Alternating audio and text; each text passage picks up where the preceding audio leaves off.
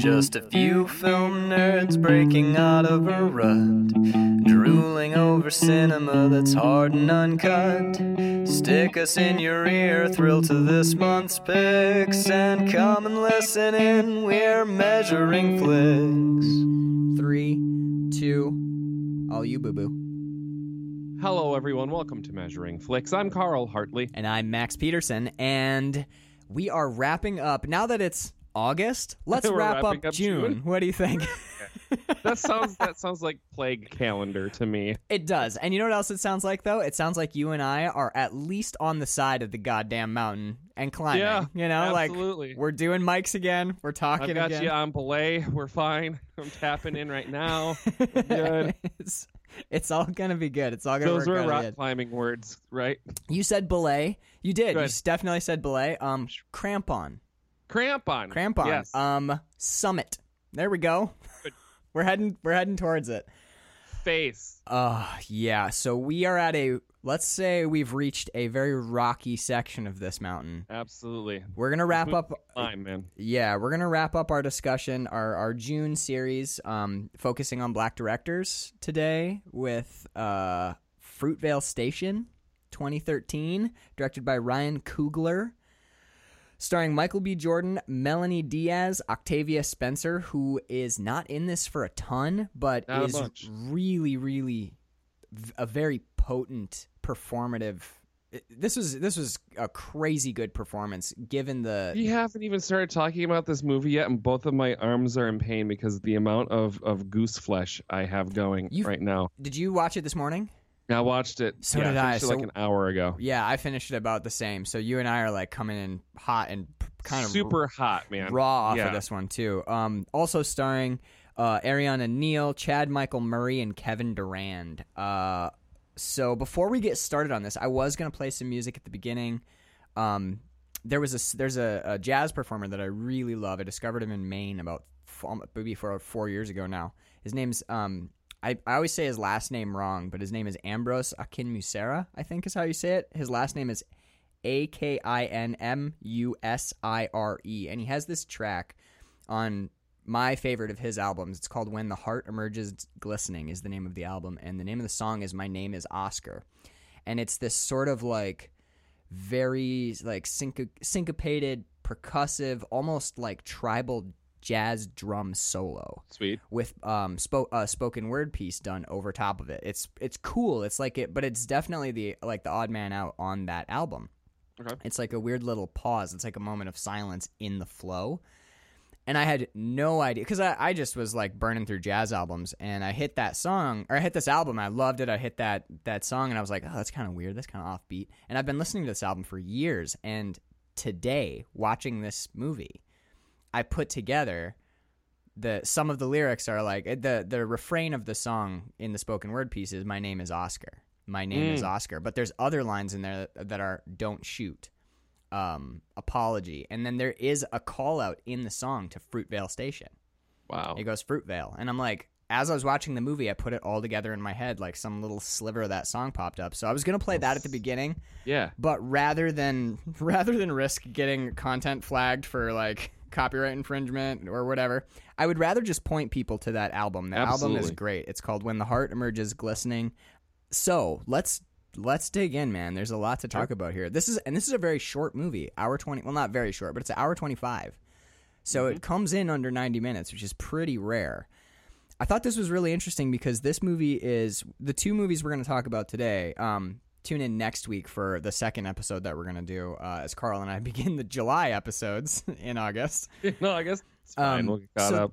Yeah, so the next movie we're going to talk about, and we'll talk more about the theme and why we picked it, but the next movie, no, I'll just say the year. The next movie came out in 2012. This movie came out in 2013. But when I Mhm. watched them before I looked up the info for the show, I would have guessed that this movie was like 2007 or, or no, uh, 2010 maybe. Because Yeah. the last thing we see takes place in 2009. So I was like, oh, this is probably like 2010. And I thought the, the next flick was like 2016 or something like that. Yeah, no shit. Right? When I saw 2012, I was like, oh, fuck, did that come out eight years ago? yeah, sure. Oh, no. Oh, God, why? Um, Fuck, it's it's hard, man. this movie is really, this movie's really um raw. The the It way that it's the way that it's written is really naturalistic.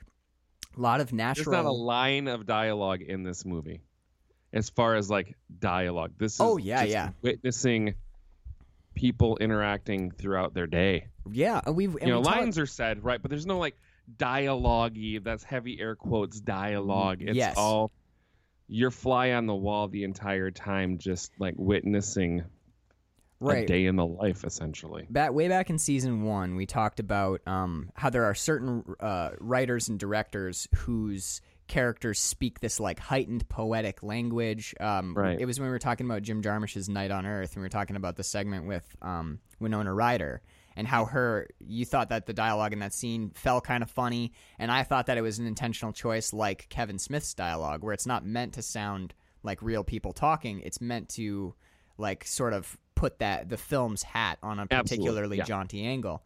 This movie does not do that. This movie catches like this movie catches what people sound like when people speak to each other. There's nothing in here that's like heightened or poetic. The only moment that I wrote down as being like very powerful, the, where the writing became like incredibly powerful in a poetic sense, is when the last chance to stop Oscar from going out onto the train. And the saddest part of this movie is you see what happens at the end. At the very beginning, The it's very the first beginning. thing you see, so you know what the end point of this is all going to be. And it's based. I mean, this actually happened. So yeah, it's like going to see a movie about the Titanic. You know how it's going to end. Right. But- yeah. So, um, so it's the scene where he's his daughter. He's putting his daughter to bed at um, I think it's is it her sister? No, it's his sister. It's yeah. his sister's house, and he's like putting her to bed, and they do their like toothbrush, their teeth brushing and stuff. And it's uh, it's New Year's Eve, so everyone's celebrating. There's a shot right before this where they're driving in the car, and she's looking out the window.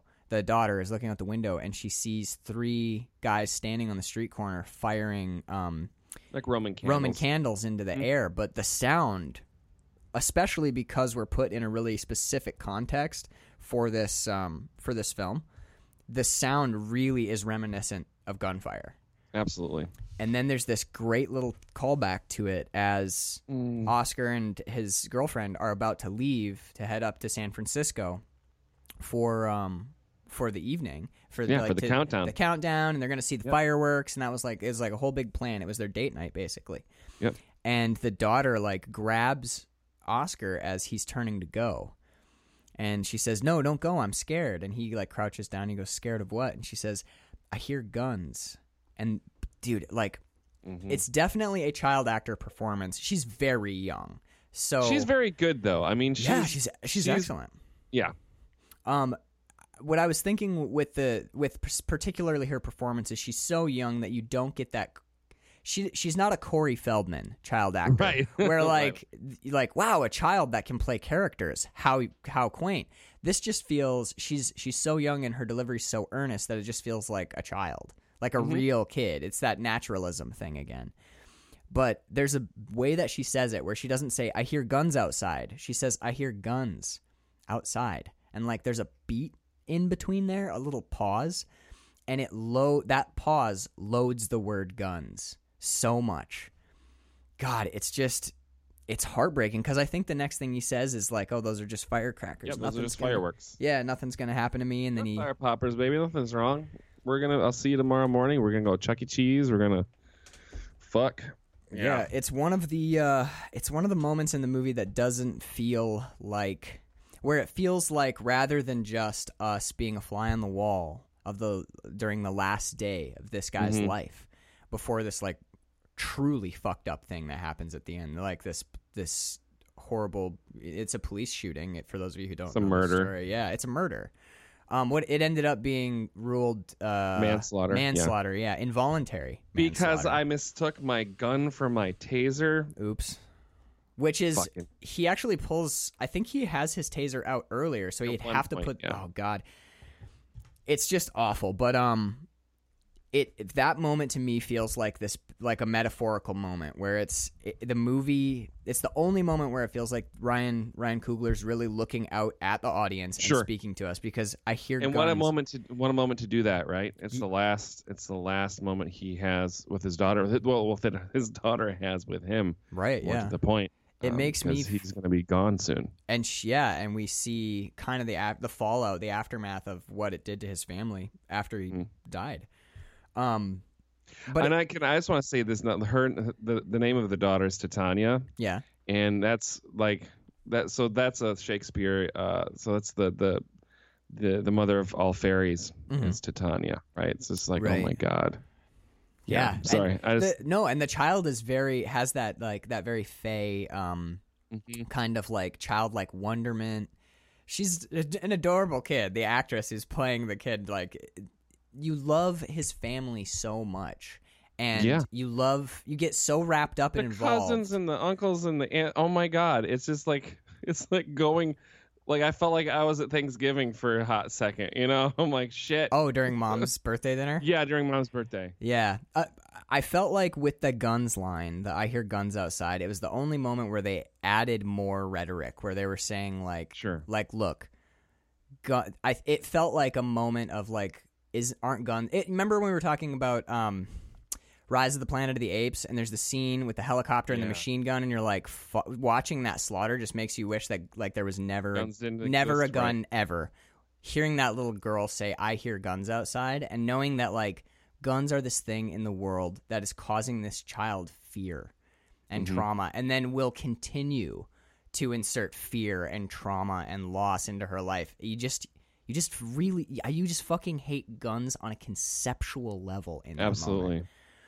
Yeah. it it messed me up, man. I mean, this. Yeah, no, this this this flick rocked me quite a bit. Like, was, we're like an hour away from the watch, and I'm like, Jesus Christ, man.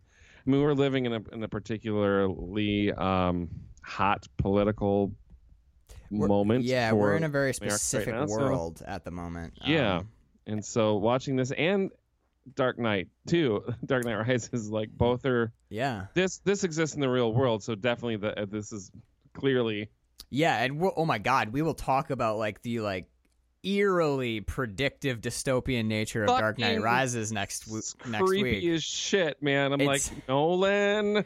I know, like in a weird way, and I don't mean this to diminish this film by comparing it to a comic book movie, but No, both of these that's what I'm movies hits these feel almost like of a of a piece because the next sure movie do. also deals with uh like uh, power imbalances and um like privileged classes in cities uh, it deals heavily with the next film deals heavily with like police corruption and Mm-hmm. covering over for police corruption and shit like that like seeing this narrative it's we're living in a time that has pointed s- that not hasn't pointed but has just ripped every all this undergrowth that's been obscuring these issues has just all burned away in like the white heat of rage and fear that we're all living in. And now it's all just sitting on the table for us to stare at and seeing it so clearly in this world in the real world where we live now watching movies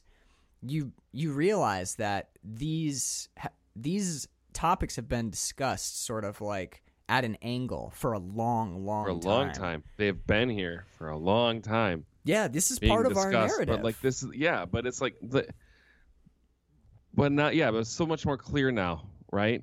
With everything that's yeah happened. yeah it's But how loud do people have to scream and ask for help before that fucking clarity right. comes? It- it's like it has kind of reaffirmed for me the power of art because for how many how many years now have people been making these exact statements in their art pointing mm-hmm. to these problems in art to these social ills and these pains in art?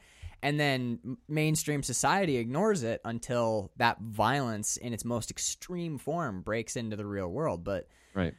You i mean this i for me that this movie and the next movie um i haven't actually seen the one we're going to do after that but we, i mean we just watched get out and i feel like every movie we've talked about you and i since we both got together and restarted the show Yeah. every fucking movie feels like like orwell babe ruth in 1984 everything feels like they're calling it over and over and and i think that Well, we started with well, our conversations have been um, about black directors, so that might have something to do with it. Yeah, yeah. Well, I mean, we are we're definitely watching movies that are in the wheelhouse of the real world right now. Yeah, we're, our movies are very topical, but like, You know, it.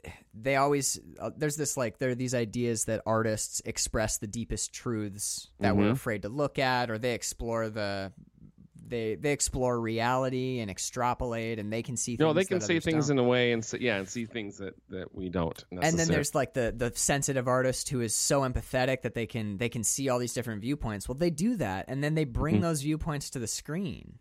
And I this is one of the reasons I was thinking about this today, man. I love we say this all the time on the show, but like I love love doing this show with you because I could have watched Fruitvale Station, you know, Mhm. and been like, "Oh, this was man, what a great movie. That was pretty good." Or I could have done I could have watched Fruitvale Station for the show with a notebook, thinking about themes and thinking about the way Yeah. that themes and metaphor and performance all tie together and it gives you an appreciation for art on a whole other level doing it for the show watching and, and exploring art for the show and fuck dude. This is such a Yeah. great so let's talk about specifically that let's talk about some nitty gritty of performance. Sure, I love to. can we talk about michael b. Jordan? I, I want to stay in this moment this i hear guns outside the Yep. i want to the the moment when when oscar is about to say goodbye to his daughter for he has no idea. He tells her he's going to take her to chuck e. Cheese the next day and they're going to get her favorite pizza and they're going to play all the games. And then he says i love you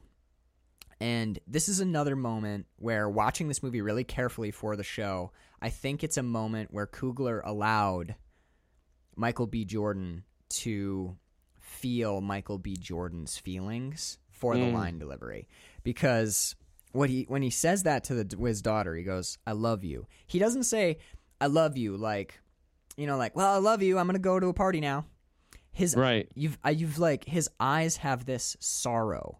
It's as though Oscar in the film is experiencing a weird moment of presentiment where he's like, "This this is the last time I'm gonna see my daughter." Yeah. And what it felt like, what what I felt like in that moment was, this is Michael B. Jordan playing another real human. He's not playing Bane. He's not playing Catwoman No. which will t- he's playing a man who was a, a, a man with a family who was wrongfully murdered by a police officer in a real event. He's in someone's real life right now. And he's in not only that, he's in someone's real life who experienced a tragedy that is a major part of his racial identity in America mm-hmm. and is a major part of his culture. So he's reliving the last moment that this person ever saw his daughter alive and the last moment that his this guy's daughter ever saw her father. Mhm. And you can see the tragedy of that in that single line and in the look on his face. It's like he was like, "Man, I can't just say I love you. I have to f- I have to be allowed to feel this." And they they and it's in the movie.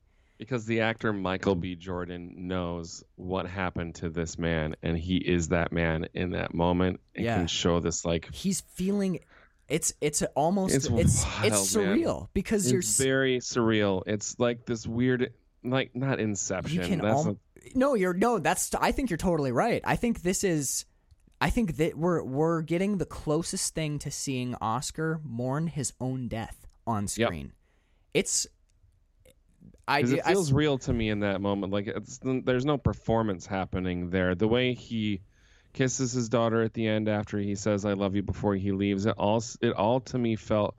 and I started crying. I was fucking weeping. I cried a couple times Just- during this one i cried I a couple times like, during dark knight yeah, rises dude. too fucking man, I'm like, why am I Good movies. I'm hung- hungover, just crying. Like, fuck? um, but it just felt so real in that moment. Like, it was just, it was uh, like, what did you God, the word is just incredible. What did you think that of- sort of non-performance? you know? Yeah, yeah. I, in a weird way, I think it makes the performance hit harder and and Mm-hmm. feel more honest when s- somehow the blending, the blending in of of that genuine emotion, which uh, actors do all the time. The only thing I think the only thing I think the only thing I think sticks out for me in this moment of the movie is it feels like kind of a strange emotion to be exploring in that moment without Right. without foreknowledge. But I like the foreknowledge. he would may. I mean, because yeah, right. Yeah, I mean, so he- be ah, we'll go to Chuck E. Cheese tomorrow. I love you. Bye, baby. I'll see you tonight. We'll pick you up in the morning. I love you. right. But it is. It just it. There's there's, there's a knowledge there's there. extra weight to it definitely. And there's Yep. this there's this thing of and like I'm fucking. I'm on board with it. he's got the uh he does have like some shit going on in his life, you know, he's unemployed and he Dude just- is having a rough day, a rough week, a rough couple weeks, man. yeah, so I can But see he's he's he's on he's on the track to try to make good decisions. right. too, right. you know? Oh, god. It, the story in this movie is pretty simple. I think that's partly Yeah. why it's so short. Is it only encompasses like The one dude goes sh- the dude goes shopping because his mom is having a birthday and Right. it's New Year's. I- That's it. I mean, there's little moments of like we the best this movie is the best example of show don't tell I think I've seen in a long fucking time. Yeah. Period. Yeah, there's almost as far as getting no, to understand like who this person is, how he fits in his community and his family, Mhm. how they view him, what sort of challenges he's struggling with with his temper, and and but trying to to make the best decisions for his his daughter. He's fucked up, you know. He's cheated on his girlfriend, but he's promised to be better. He doesn't want to sell drugs. He can't get his job back. right. But we're like, fuck, man. I don't know. There's no, I get what you're saying. This movie reminds me of another movie that I saw at Film Festival last year called Grandma, starring Lily Tomlin. Um, it just has the same vibe. Someone who has made mistakes and is trying to set things right as Yeah. new challenges continue to pile on. Yeah. Um, and it's also they're shot kind of similarly too. They both have that indie feel. Oh, Yeah. by the way, just to talk like movie production companies and stuff, what did you think of the way that they changed the fucking wine? I was a little bit like, how about you just rename your fucking company at this point, bud? I think it's kind of interesting that at the T- end, TWC. yeah, they call it T. Yeah, it's the because the Weinstein logo popped up, and I was Yep. like, you know, there that is a thing now, man. I I think you shouldn't change the name of your. No, I company. got, I know. I think s- people should sit with it. I I kind of. I hated the TWC because I'm like. Like fuck, come on! Who doesn't know what that stands for? It's the same thing as just having the Weinstein Company under your logo. I Right, get that the fair enough. name is gross, and you're trying to like rebrand to save yourself from the fact that you were f- essentially founded by like one of the most obscene and hideous rapists in history. right. But, you know, that's part of your legacy. So why don't we either fold this company or we let people remember what happened and move on? You're not you're not making shitty movies. You're making exceptional films, but just True. own your legacy, man. You know? It bummed me out. I was like, fuck you. Ow. You can't just you can't just rebrand your way out of a rape Right. scandal. you can't rebrand No, your way no, out of no. Scandal, you piece of shit. And then, of course, at the end of the movie, after the credits, the title, the logo comes up again, and it. sw- I swear to God, I watched it on Vudu this morning, and it the the closing logo says the, The Weinstein, Weinstein Company. Company? They went right back to the OG logo after the credits they just don't want you dip. They don't want to dip your fucking face in it. to start like, up with. top, yeah, I mean, right? As a as a hardcore film fan, when I see the Weinstein Company, I know I'm. I do know that I'm gonna have a great movie presented. Yeah, you you do you nine think times out of ten. you think for like less than a second you're like ooh that guy was horrible he was pretty gross but then you also know like that is a company filled with other people and that they do great work man Yeah. when you see that logo pop up you're you're in for a killer fucking flick this is a killer fucking flick yeah. this is so well done um okay so what did you think let's jump back to the beginning and work our way Yep. through now what did you think of the choice I, I always love voiceover in darkness. It's so fun because it gives you you have to listen. It makes you pay attention because you can just kind of zone out with your eyes sometimes. It resets. It resets your brain to like, oh, we're in. We are in movie mode now. Right. We're being told a story. It's like like it's peeling the cover back on the on the book and reading chapter one. right, and there's nothing distracting There's to nothing like distracting. look yeah. at. You know, you can't be like, "Ooh, Yeah. look at the colors." You, you just hear sounds, so you immediate. It's like when somebody is talking and they lower their voice, you start to really listen. It's your moment to focus in. I fucking love it. I I love it, but I it th- it's such an effective way to start because that's how they hook you. They they go cut to black and you hear dialogue, so you immediately you hush down, you listen, and you really focus, and then boom, they cut to cell phone camera footage of the actual murder. The real thing. Yeah, that's how this movie starts. That's the opening air quotes scene.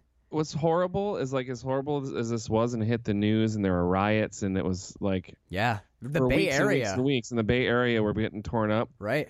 I I was like, I kind of didn't remember it until I saw the footage, and I was like, oh yeah, this was a thing that happened. This And was I'm like, how the fuck did that like leave my mind? Because I don't know. You know what I mean? It's like, this was 2009, correct? The actual the yeah, real life 11 incident. years ago. Yeah. So I was 19 hmm and this is I actually remember this cuz this was the first I think this was the first viral video of police brutality that I or of police Right. violence that I'd ever seen. Um and there was I don't know if you remember but in the aftermath of this event uh of- I'm sorry, of this murder of of of this of this this fucking crime, that's when that big spate of them started hitting the mainstream news. This was almost like breaking the seal. I yeah, think. this is the start of the whole. yeah. well, at least being in the public public awareness of these kind of events that happen. Right. Yeah. Um, of getting more more wide, more uh, uh, a wider coverage. I feel like this is when I really started noticing it, and I feel like part of it was, I mean, pressure had been pressure. Racial tension in this country has been building since before this was even a country. You know what I mean? Um, and I, f- yeah, I, I, I remember seeing this on. It was making the rounds on the internet, like Facebook, where you see everything now, and also apparently get fucking recruited into white nationalist groups, which is why everyone should get off Facebook as quickly as humanly possible. Um, but dude, it was. That is a really heavy way to start a film. Yep.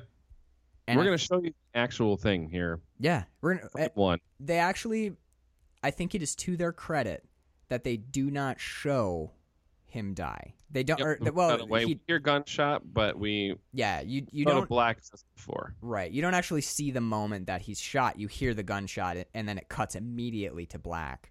Um and then of course he he actually died in the hospital afterwards, but Yeah. I thought it was I thought that that was tasteful, especially it, I feel like because we're looking at his life and this movie is about his life and then the senseless the senseless horror of what took his life rather than dwelling on the senseless horror by showing by opening the the movie with wa- making everyone in the cinema watch a murder we watch everything that leads up to his death and then we're going to deal with his death in an emotional and an empathetic way rather than just self Once you've gotten a chance to know who this human is, Right, yeah. Yeah. Right. Oh my god, yeah, that's a perfect way to put it. Once you once you know what this means, once you know who this man is, we'll revisit this and we'll Yep. we'll grieve together. because this is nothing but a YouTube video to you right now, and to show that at this point is, um, God, how well put. Yeah. God, yeah, That's I- that's perfect, Carl. Yeah, at the beginning of this movie when you have no context. That's actually in itself maybe a commentary on how this case was the received more and handled. and the more I'm thinking about it too is like with the YouTube videos. I mean, I was watching the unedited, leaked cut of what happened with, uh, um, you know, most recently, and I'm just like, right. The, What, oh, the the, YouTube- the the long cut of the the George long Floyd cut video. of the George Floyd video. Yeah, Right. absolutely. So and. uh, But at the same, now I'm watching this, I'm like, and then having this conversation with you. It's like this is just a YouTube video, horrible, I a don't- horrible, horrible. YouTube video. But right? it's, but it's like but I right. don't know this. I don't know this person, this human, what their struggles were, or Right. any of any anyone. Yeah, I don't know. It's just like, fuck, man. It's yeah, no, no, you're right. You're you're looking. You're not looking at a human. You're not looking at a whole person. You're, You're looking, at something that has 17.5 million views right next to. I'm gonna eat raw mac and cheese. Right. It's such a small sliver of the of this this human life, this totality of, of a person. You know, like you have no you have no context outside of atrocity.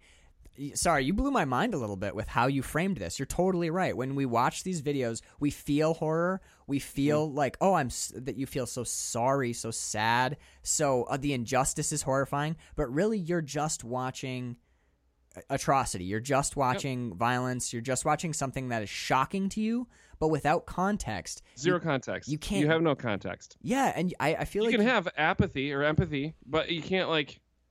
You Not- don't know this fucking person. You're not going to their funeral. right, not off that video. You're not, the grieving with their fucking parents or their their children.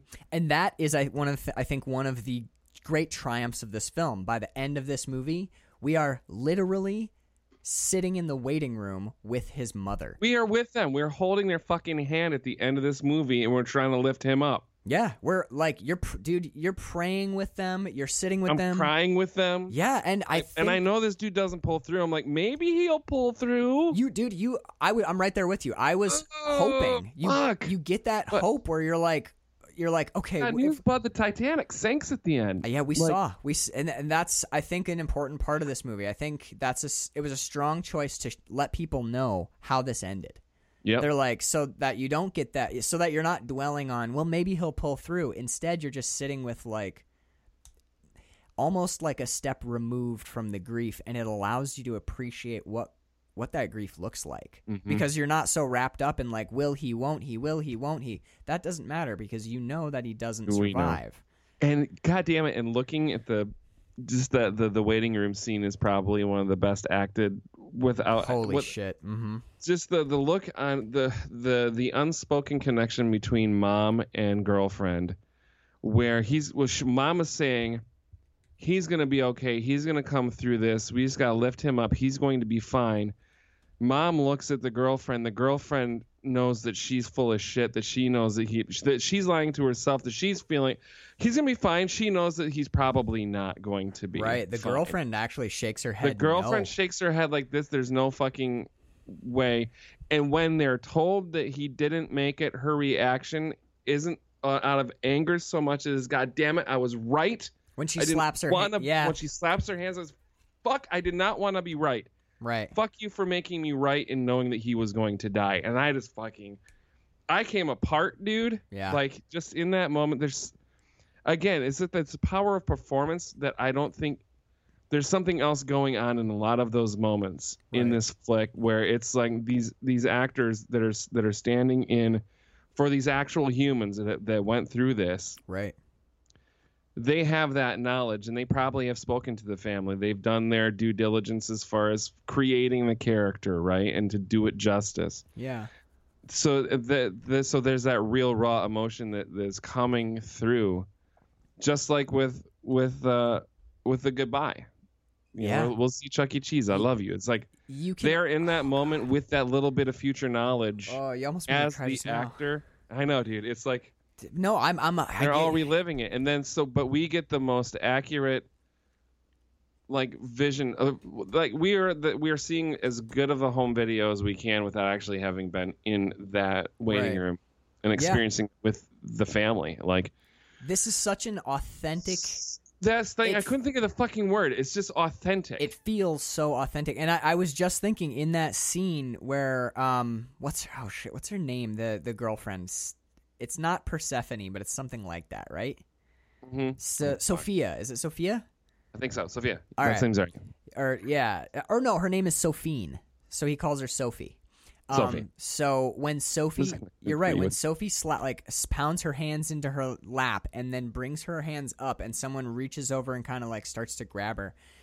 It's the same. You're. I think you're. I think you're right. I didn't recognize it as such when I watched it, but I think this is like Michael B. Jordan feeling grief as himself and Mm-hmm. Oscar, feeling grief at his own death when he says "I love you" to his daughter. I think this is um, Melonie Diaz like grieving for for this on a this word gets chucked around a lot, but I mean Yeah. like on a zeitgeist level, on a cultural level, like sure the the infinite repetition of this tragedy and the the, the titanic weight of this particular wretched tragedy. I think that's a true moment of like like frustration and grief and despair of like fuck you know i'm here portraying a real life event that might happen tomorrow. That happened last week. That happened a week from now. Like just the the i think despair. There's a lot of despair in this movie. Yes. While also being surprisingly uplifting. It is. I mean, even the way we we end this flick, right? We'll talk about the beginning later. There's one scene in particular that that I can't get out of my head, and I think it's the metaphor for this whole picture Yeah. and idea. Um, but the the shower, the the Oh, at the very end. at the very very end. This is we end on when when daughter the daughter's asking where dad is, and they're in the shower, and we are left with mom trying to figure out the words to say, and that's we don't. We don't get the words. Those and those aren't for us to hear. Those are the words that she said to her daughter that are hers to hear and no one else's. Yeah. that was my takeaway from that, as well as like, what are the words? There are no words that she could possibly say that would make any sense at all or have any sort of make it any less tragic, right? There That- are no words. That is such again, dude. That's I think you're I think that's a beautiful way to look at the end of this movie. I looked at I have another read on it. I think I, I actually like your read better, but I still think I, I Go wanted to I wanted to discuss it from a structural standpoint, but sure, no, absolutely. I think you're I think you're totally right. The it does feel like these are not it's like the choice to not show us the gunshot and show us the Yeah. bullet going into his body and watch the pool of blood spread. We don't need to see that. That's not what this is about. This is about Nope. Oscar. This is not about like let's all be shocked. We did that when this happened. We're doing that now with all of everything that's happened since George Floyd. What we need to see is the human. We need to see these people. Yep. And the, yeah, but I love that. Like there are cer- certain things because this isn't a fictional story. This is these are real people, and some parts of this are too personal to just watch as you eat popcorn and have your Right. morning cup of coffee. This is not for you to this hear. is not your fucking entertainment. I love yeah, I love that read on it. What I really appreciated about that last scene is we get where's daddy? And then jarringly close after that line, we cut to black. And we sit in black for about 10 seconds. I thought the movie was over. It's not. There's actually like a little montage. a. Yeah. Yeah, where they say like, it's, you know, like um in Oh, 2000 get the, Yeah, they you know the like info dump at the end. yeah, where it's like the the officers were charged. Here's what they were charged with. They were both suspended, and here's what the final thing was. And then they show some footage from a like a, a gathering to remember Oscar, we, where we see uh, Titania as like a little bit older, and we see the like the protests and the you know not forgotten. We see all that stuff, but the film decides after Where's Daddy to cut to black and let us sit in black way longer than most movies will let you just sit with nothing to look at. It's our moment of silence, bro. It's Well- like What hit me was this is a movie about Oscar and at this point there's no more Oscar. It Mhm. it there's a this is going to sound so strange. There's a page in this comic book called The Invisibles. Un, slightly unrelated, but they're they're the effect is done the same way. So there's uh, these two characters that are talking about the effect of having your brain, having your consciousness shocked out of the basically out of the quote unquote algorithm or out of the out of the matrix. It's like the what it feels like to wake up out of the matrix, and that's what they're Gotcha. talking about.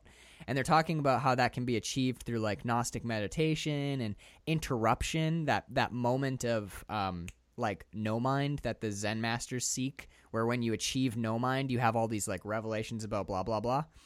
So you're reading the comic, you're getting deep into this like metaphysical discussion about like no mind and meditation and this moment of pause, this moment of caesura, and you're mid sentence and you flip the page and the back the next page on the left is blank. Entirely blank. Mid sentence and you hit it and your brain is so ready for more words and images that it fucks you up for a second and then you realize that what you just experienced is exactly what they're talking about. So you're like, holy shit. I remember the first time I read that issue and I got to the blank page, I had to like close the book. I, wa- I walked around for like three hours. I was like, yeah, I love it. Oh, love it when the written word can do that. Just read House of Leaves. You'll be doing that like yeah, yeah. Danielewski is famous for that type of shit. But, uh, fucking shit, man. anyway, but this is the same thing because it's, I, I had a very similar moment of like no mind, of being kicked out of the movie into a profound moment of human understanding. Where's daddy cut to black and then there's nothing on your Nothing. screen and no sound and you realize that is what death is. The film shows the film literally recreates in at least a fractional or partial way the experience of death. That's intense, dude. here one moment, gone the next, like completely. Yeah. That we have we have words, we have images, we have a daughter on the screen. We have children, we've got people, we've got light, we've got water and sound and tomorrow and then we have literally nothing. it rocked me back, dude. It Yep. really screwed me up a lot. Because in a sense too, that absence isn't just like us experiencing our own death. This is what this is the hole that his family stares down into. This is the absence in the world that all of those friends when they look for Oscar, all that's left is that.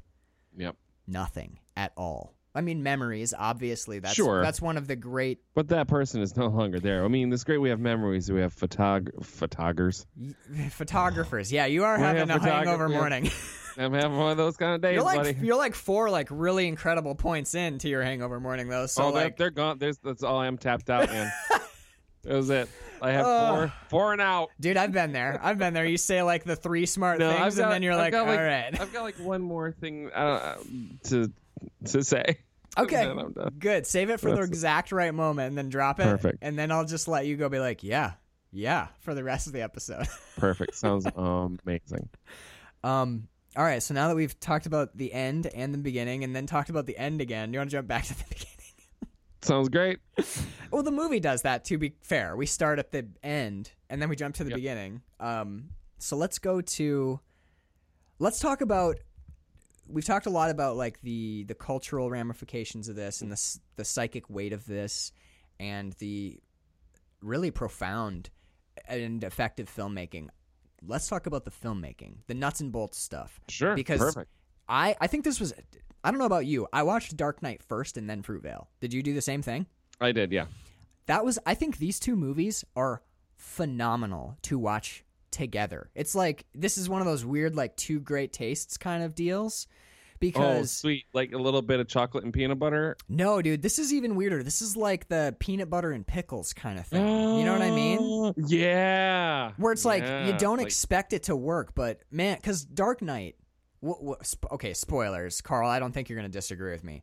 Dark Knight is one of like the most visually stunning and well executed from a technical standpoint. From a technical standpoint, Dark Knight Rises is a masterpiece of filmmaking. I say ten out of ten from just Fuck just yeah. from a filmmaking standpoint alone. And oh I- my god, I'll it's give so it a- slick too. Yeah. I mean, I'll I'll use that word slick. It's slick as hell, dude. Yeah, that movie is amazing. and then, and I mean, we'll talk about content later. Um, I Sure. also think that's ten out of ten. But I did watch like the first half of that. Spoilers. I'm remembering this trilogy wrong. I love the Dark Knight, but I think this is probably the best of the three. I agree. I think this is yeah. Well, we're not talking about that movie right now. We But got- anyway, sorry, yeah. no, you're good. But I the reason I like watching them together is to go from a movie that is slick, totally polished, really crisp and clear with where you can tell they're really working on lighting and stuff like that. To go Oh, yeah. from that to a movie that cost nine hundred thousand dollars to make and is shot almost exclusively on Steadicam and Handcam.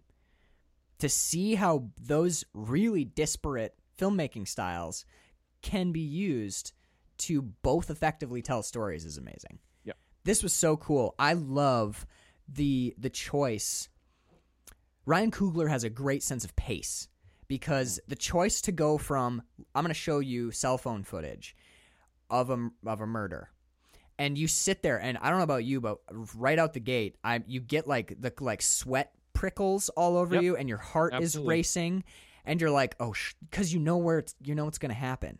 And then we cut to black and we immediately slow all the way down. He takes you from the moment of a of a real life murder to like this like really I'm going to say lazy but lazy in a good way. I mean Yeah. lazy in a positive sense.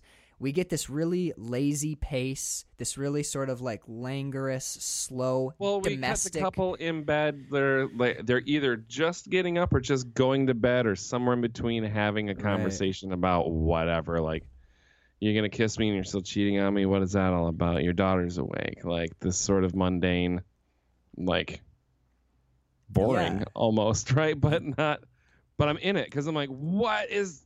What did I just see? And now I'm in the. Now I'm with these this couple that are doing having a their- lazy moment in yeah. their yeah. like a, a a really kind of like they're having a for them it's a big argument but given what we've just seen it feels so so small so silly, you know right?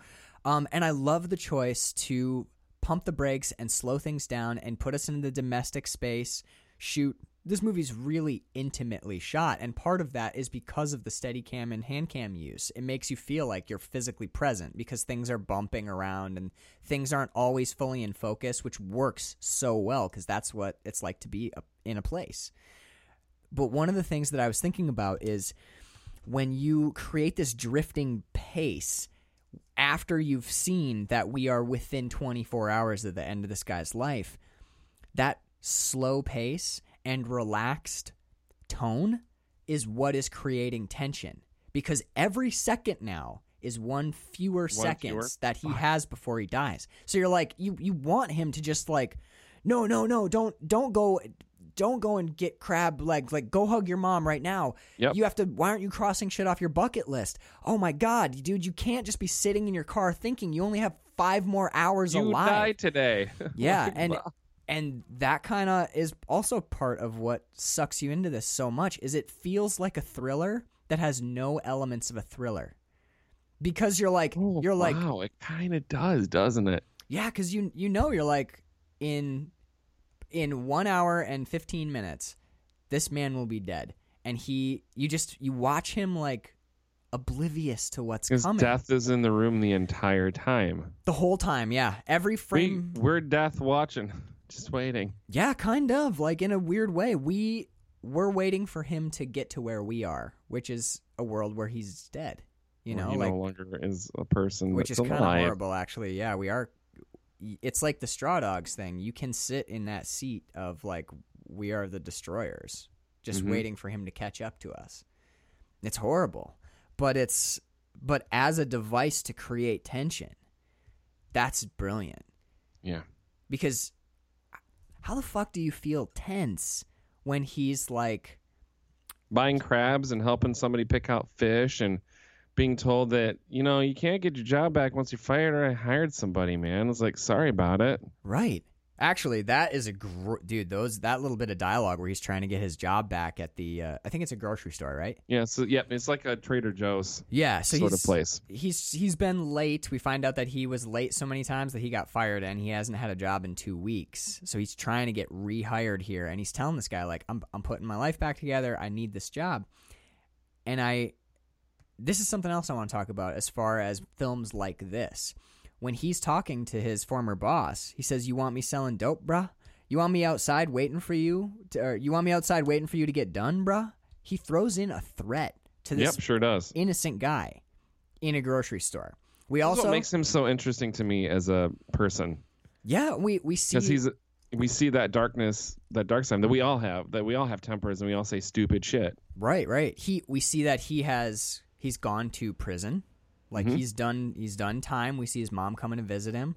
We see him threaten his former boss because his boss isn't giving him a job. We see him. Well, we don't actually see him dealing drugs. We see him throw a bunch of drugs or th- drugs. I'm sorry. Yeah, he's. I'm not the his- U.S. government. We see His him. marijuana. yeah, he's got some weed, man. Let's not get crazy. He's not. He doesn't like want to sell trees anymore. Yeah, he doesn't want it's plants. He's not he's not out there selling plants to people because people need plants to be happy because they're in a horrendously oppressed state from anyway. We're mm-hmm. not to, but yeah, so he we see him throw away a ba- a big bag like an ounce, ounce and a half, 2 ounces Yep. of weed. It's a it's a full freezer bag. yeah, it's a full full gallon Ziploc freezer bag of weed. He dumps it all into the ocean, and then we see him give some away. So we don't actually see him sell weed, but it's implied that he's a drug dealer, Yep, or has absolutely. has in the past been a, been You know, selling. his girlfriend approaches him about, "You gonna be selling that shit on the street again?" right, right. It's like, actually, I, I dumped all this stuff I th- today. threw it I in. threw the- it all out. threw it all in the ocean. Um, but I, there is a tendency for films of this type to paint saints. Absolutely, and I was kind of worried about that I was as well. going in. I'm Um, like, I avoid Mm. movies like this.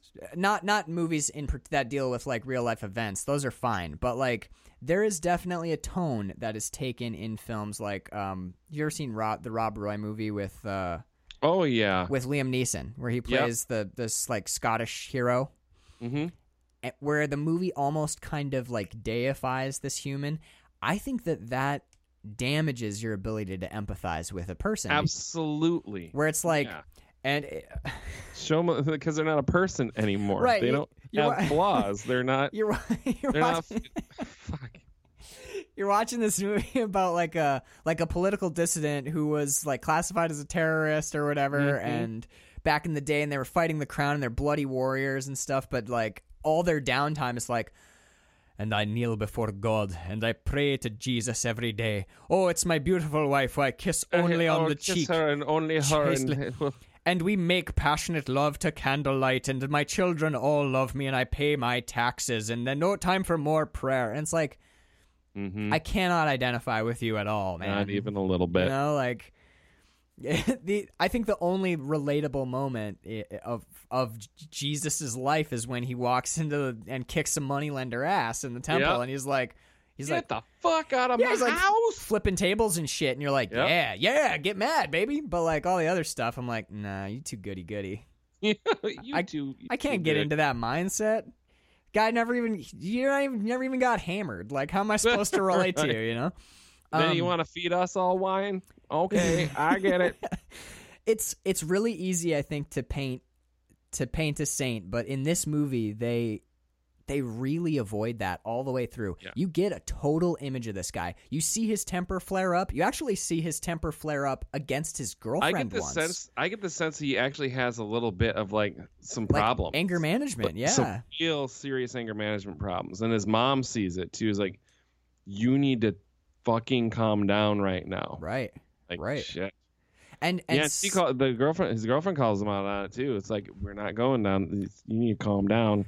there's there's an interesting tr- he has a trigger um being called when he's when his like toughness or his masculinity is called into question the couple times that people either call him a bitch or call him a pussy that is what puts him in the red zone He's got the Marty McFly syndrome. It's like nobody calls me chicken.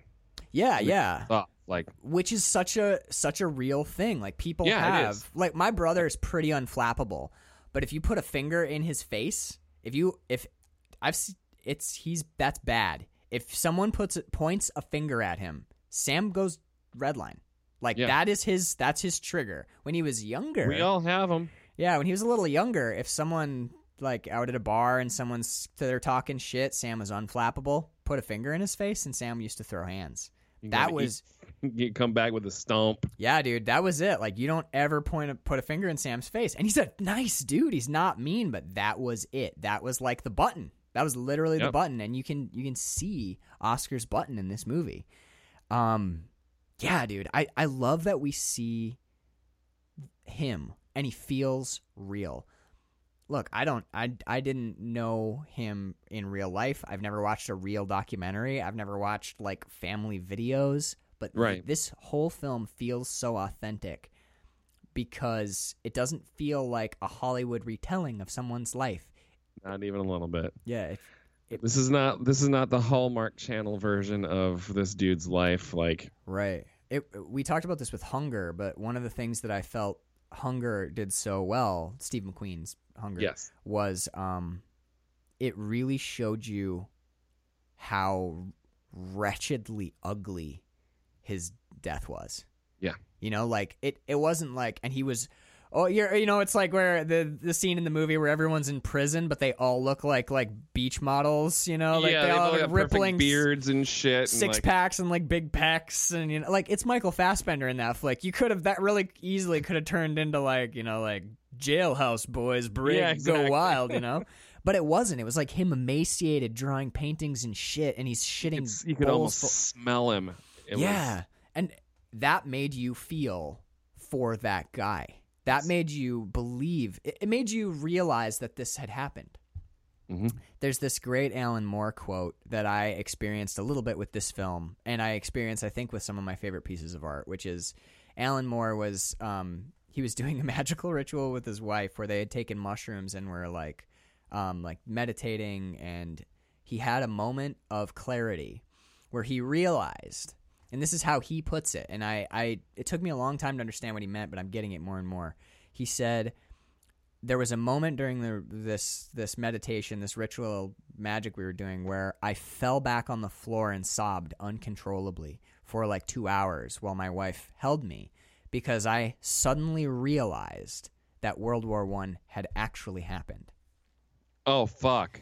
yeah, where it's like you don't just think of it as like, oh, it's World War One, and you do that thing where you just it's just a thing that happened. There's a movie that's called Halloween. It's like kind of one of Yeah, those things he where had your brain hol- kind of. Yeah, okay. I had a Halloween moment with a fictional movie like in 1978 about a like a serial killer. He, think about the weight of what Alan Moore suddenly had blast into his brain. There's actually kind of a word that doesn't mean exactly this. It's called anamnesis. I just I encountered it the other day, but it's a sudden knowledge of something, comprehensive knowledge of something that Right. just pops into your head. Can you imagine actually being able and I can't do it right now. I would have to think hard to make myself do this. I wouldn't like- want to go there right? Like because I'm constantly putting that wall up right now, thinking about what we're all going through right now. If we actually had that real, true moment of what we're all going through right now, we'd 100%. probably fucking shit ourselves. I think in a weird way, this is a not just because that not just because of George Floyd and the protests and the fact that Black Lives Matter is actually, you know, like really in the in the cultural discourse right now. I'm not Yeah. saying that's why this was a good time to watch this movie. It's because like these are unprecedentedly heinous times that we're living in all the way around like we are we're living under like in as individuals not maybe not as a species but we are all living under true existential fear in the the literal meaning of that term we live in existential dread every day now and have since for 4 months or 5 months almost. Hmm you know? And when that has being in an emotionally raw state already i think allows allowed me at least a more access to empathy for this film. Sure, that makes sense. Because i'm i'm I'm- already like kind of touch and go with my feelings day to day you know like Yeah, we're already. everyone's a little raw right now. yeah my nerves are right up near the skin right now and when watching this movie man i felt it you feel it all the way through and it's not just the times obviously this is a really well made movie um god okay what did you think of the dog getting hit by the Okay. car So that was the thing that I was gonna say. I think that's the metaphor for the whole movie. okay Is this moment? Uh, un- Um, unwind it for he's me He's pumping gas, huh? unwind it for me Yeah. uh, uh, So he's pumping gas. He comes across this this stray dog, and it's like a fighting dog. It's a it's a street dog. Doesn't have a collar on it, and and it's and he he pets it. He's like, oh, look at this cute little dude. You're awesome. Like, and then he goes back to what he's doing, and a car out of nowhere, driving way too fast, nails his dog in the middle of the street. He's yelling at the car, slow the fuck down, and there's this dying dog in the middle of the street that the person that killed it didn't really have any care, uh, but he didn't care if the dog lived or not. This is bleeding in the street. And he does everything he can. He picks the dog up and he's like, hey, buddy, hey, buddy. And he yells, will somebody please help? And I think he's just saying that not just for the dog, he's just yelling that to the world in that moment because he's he can't get his job back. He doesn't have any way to make money. His sister has just called and said, "I need 300 bucks to pay my rent. Can you help out with that? yeah You I can't do this without you." And also pick up a card for mom's birthday. Now he sees his dog get hit and he's just screaming at the world, "Well, some, somebody please help." Mhm. And this dog dies and he gets blood on his shirt. It's he- almost like a foretelling. It's he- a little bit of, of an omen in a way too. like, he's marked by this death in a way he's marked by this death in a way. and he gets up and he goes back to the pump and keeps filling his keeps filling up the, his gas tank and the, leaves the dog dead on Yep. the pavement. I also think this is a really important um, moment thematically for the film and and from a, like a metaphorical standpoint. What I when I watched this, I mean, dude, I, look, anytime a dog dies in any It was movie- rough, man. it doesn't. Yeah, it doesn't matter. Like this movie is already heavy and loaded with stuff that's kind of made, and it's important that it makes you cry. Like that's part of the power of this movie. Any movie where a dog dies, you're gonna be fucked up by it. It's just like one of the rules of nature. You kill a dog in an, in the one, the greatest action film of the last twenty years, and the moment the dog dies, I'm like, I'm turning this off. you know, like I don't care about John and his bullshit money. yeah, fuck you in your suits, Keanu Reeves, and you just turn the movie off. Like I, that's already there. But what what really struck me by this is that dog's death is senseless. To walk through all of the the moments, all the beats that you just hit, I have a read on each of them, and that's how I went through this. When we first see the dog, I think it's very important, as you pointed out. You called it like a fighting dog or a street dog with no collar. Yeah. it's a pit mix of Yeah. some kind. It's it. This is, and we all know the reputation that pit bulls have. Even my, you've met you, Carl. Trinity, one of the most amazing dogs. I miss my girlfriend so much. Yeah, dude. She's like she's like forty pounds of pure energy and love, and she Yep. doesn't even look like a pit bull, right? But she te- No, she no. has pit in her. She definitely does. It's in her papers. We've had people who have been like petting her, and they're like, "Oh, what kind of dog?" And we're like, "Some kind of pit mix," and they'll stop petting her and stand up and step back. I'm like, "You think you think that dog? You think my dog is a threat to you?" And you know, like this is that thing. He is a black man in a like in an inner like an inner city kind of setting hmm and there's a camaraderie between the two of them because they both in a way I, I think this this pit bull this like ranging kind of hungry looking pit bull when people see a pit bull they try and get away from the pit bull. And this is a th- in the when you're walking through the inner city you know like there i how many times do People you cross the street all yeah, the time. Yeah, they see Oscar coming. The nicest guy in the world, loves his daughter, good dude. Like, oh my god, the scene where he tries to buy a, ch- a bathroom yeah. break for his girlfriend. Like, come on, he is such a good He'll guy. chat you up on the street. yeah, but Doesn't there's need to know you. Yeah. but there's that prejudice against there. There's that prejudice against pit bulls, and there's that prejudice against black people. You know, like there's that. Oh shit, he's got. Oh no, uh, but Rosalind, we have to cross the street. He has a long T-shirt on, and his pants are. A Rosalind. yeah, you know, I know. I was, I, I was like, okay, b- blue blood Perfect. name, grab it, grab it, Muffy. We simply must cross the street.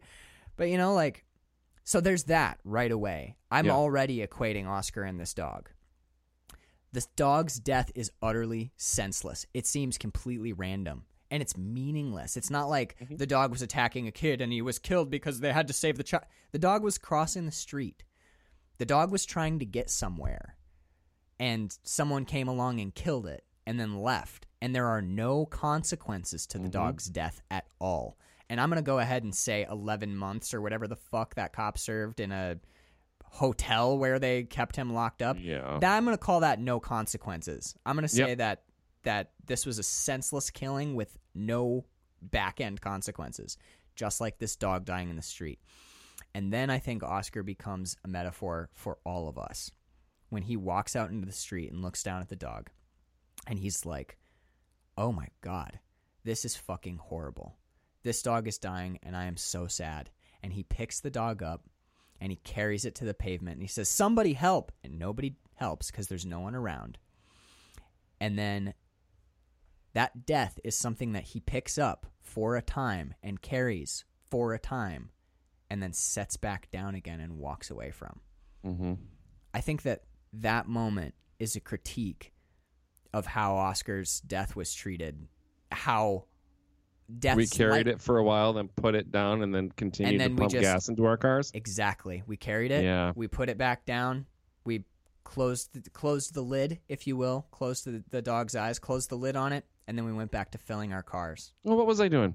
Oh yeah, I was baking cookies. And I I think that that's also a wider metaphor for how these things how Happen? how yeah School every- shooting, horrible, horrible, horrible. Oh yeah, shit. I need to put the the wash in the dryer, or otherwise I gotta run the wash again.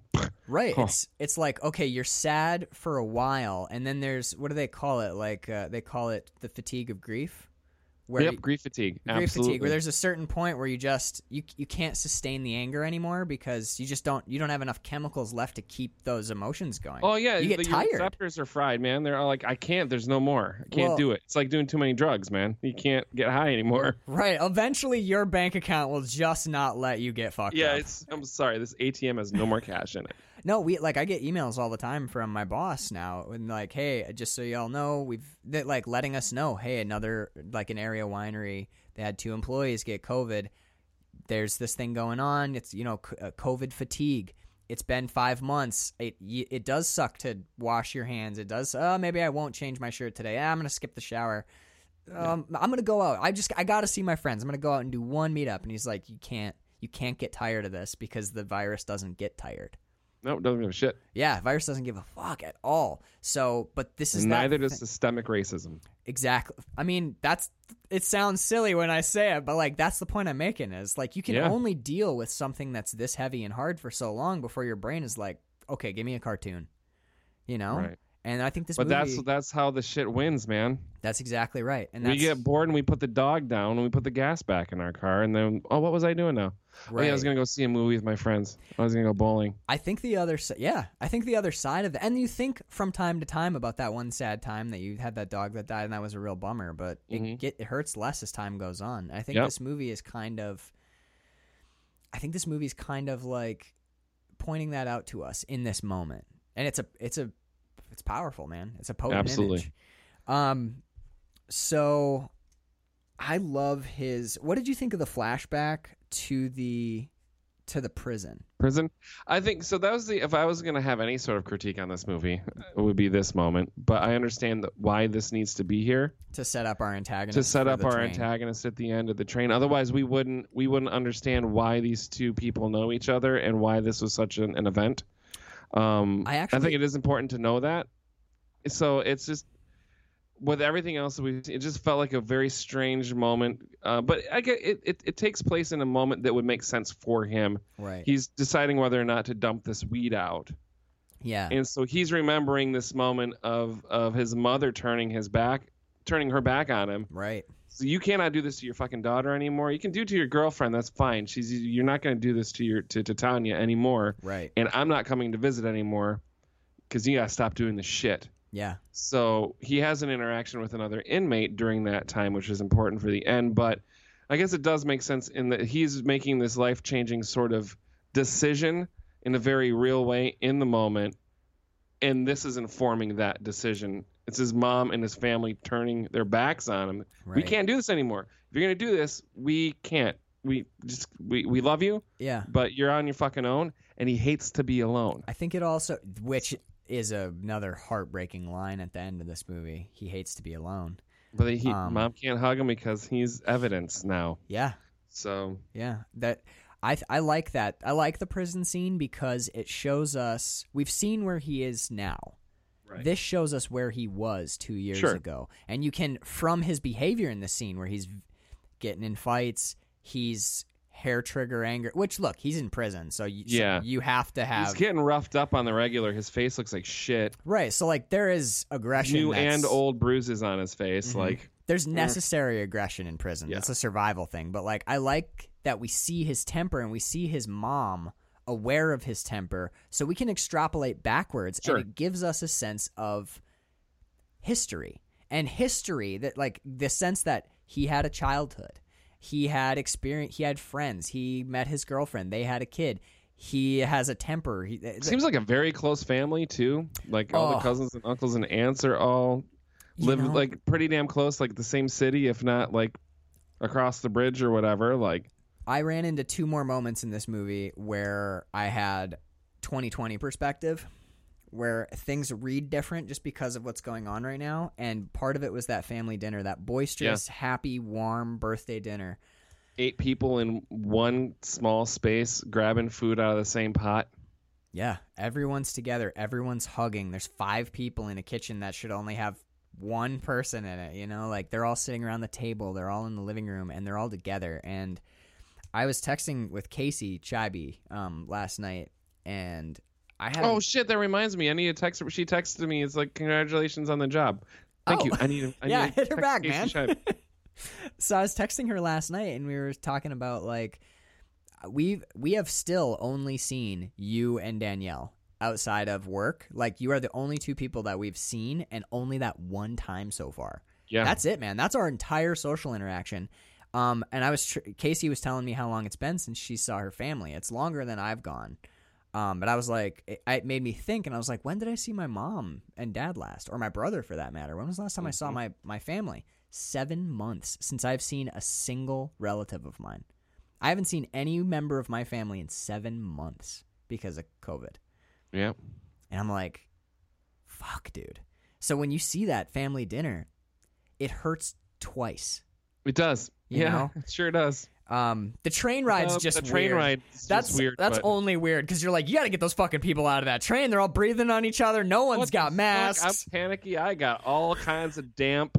I'm like, y'all are way too close to each other. Oh, y'all touching, y'all kissing, y'all. Oh, fuck. Did I did. I'll tell you. I had a weird. I had a weird moment the other day uh, at work. There was a. I was hanging out at work, and uh, a person was walking by me, and they were like, "Oh, excuse me," and they put their hand on my back. Like they were, they didn't like touch my face or No, like touch my like eyeballs. do- They, but as they were like sneaking by me, it was uh, it wasn't one of my coworkers. Like, um, it was just somebody like passing through the Mm-hmm. outdoor area, and they just like, oh, oh shit, it's like, uh, sorry, and they pressed their hand against my upper back in between my shoulder blades. And I got home and I thought I had to like think about it because this had been stuck in my head all day. I'm like, why did that? Why did that feel so weird when that person like brushed by me and like touch? I felt their hand on my back human contact. that I and I thought about it and I thought about it hard. That is the only human contact outside of bird and like incidental bumping where I'm like, "Oh shit," and you just like bang into somebody cuz you're behind the bar or whatever. That is the only human contact outside of my wife that I've had in 7 months again. Not 7 months, 4 months. Four months on that. That's wild. Yeah, dude, like approaching half a half a year with no physical touch at all, except for like this. That's in that palm, dude. That's in my head still, like Yep. days later, because that is the first time that another person has touched me, like intentionally, other than Bird, in four months and change. That is bonkers. Sorry, I'm I'm having like twenty. No, it's just my my brain is just like it's weird, dude. This is yeah. It's because you know me, dude. I'm a hugger. I know you are like This shit's fucking my. I can't. I've been. anymore.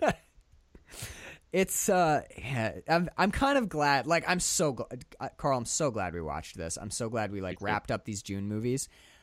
After watching Fruitvale Station, I'm pretty ready for next month. I'm pretty yeah, ready for I, our I next need a little set. Of, candy. We're gonna. I, I'm. I need to put gas back in my car and continue doing what I was doing before I. oh, don't say that, because now now I'm like, no, we shouldn't watch anything fun. We should only slog through pain. But no, I mean I think it's important to keep things front of mind. balanced. but we gotta keep balance. But the, we need to keep. We need the conversation needs to keep moving forward, though, man. Like, yeah, no, I'm better you. than it has, and and in whatever way that means. I'm not. right. I'm not intelligent enough or informed enough to have any sort of like, well, what's my solution? I don't know what the solution is. Like, don't be a shitty human. Like that was That's a I was good having start. It's I was a having start. I was having um one of those awkward conversations with someone that you meet for the first time. I was at a wedding. Oh yeah, um, yeah. A couple of days ago. And so it was oh so what do you do? And so what do you say? Oh what was your last job? What do you, and I said I said something about my last job but in a very like political and sort of a nice way of of saying you know why I left my last job. And one of the people there at the table was like wow you, you said that in a very that was a very well put way of saying that. So like very political but it didn't come off shitty and like it was very nice. You know, I said yeah so well I'm running for office. And one of the moms at the table was like oh what under what platform? And uh, without skipping a beat I said don't be a shitty human. Vote for Carl Hartley. Don't be, Don't a, be a shitty shitty human. And that mom was like, "Well, I disagree with your no, views." she's uh, um I think she was a trumper because like she completely shut down and got all kinds of like mm, well I need to go get more chips now And go and talk with all the other shitty humans. right go talk with all the other shitty humans I but like think- yeah I think I I kind of, overall is don't be a don't be a shitty person man I kind of think that if "don't be a shitty person" is where you're like, "Well, I disagree with that," then you've got some real soul searching to do. Because you need to take a minute Yeah. you need you need you need to go to church more or less one of the less, two yeah, there's probably less there's definitely some like some bars where if you can't even make it over like the well, what if I really want to be shitty? Like if I you mean, can't make it over the don't be some shitty people bar. are, but some people are just shitty people That's true. doesn't make them wrong. They're just shitty. No, I think maybe we should figure out why they're shitty. Yeah, I mean, it. I think if they're being shitty, that kind of makes them wrong a little bit. um, let's see. Oh god, I've gotten completely derailed. Derailed. Let's talk about the train ride, dude. Segway City. That was fucking tight. Segs in the city. Right. All right. I there's a That was shot. an actual. That was an actual touring company group in Baltimore. It was called Segs in the City, where you'd rent Segways and go on a Segway tour of the inner harbor, in where?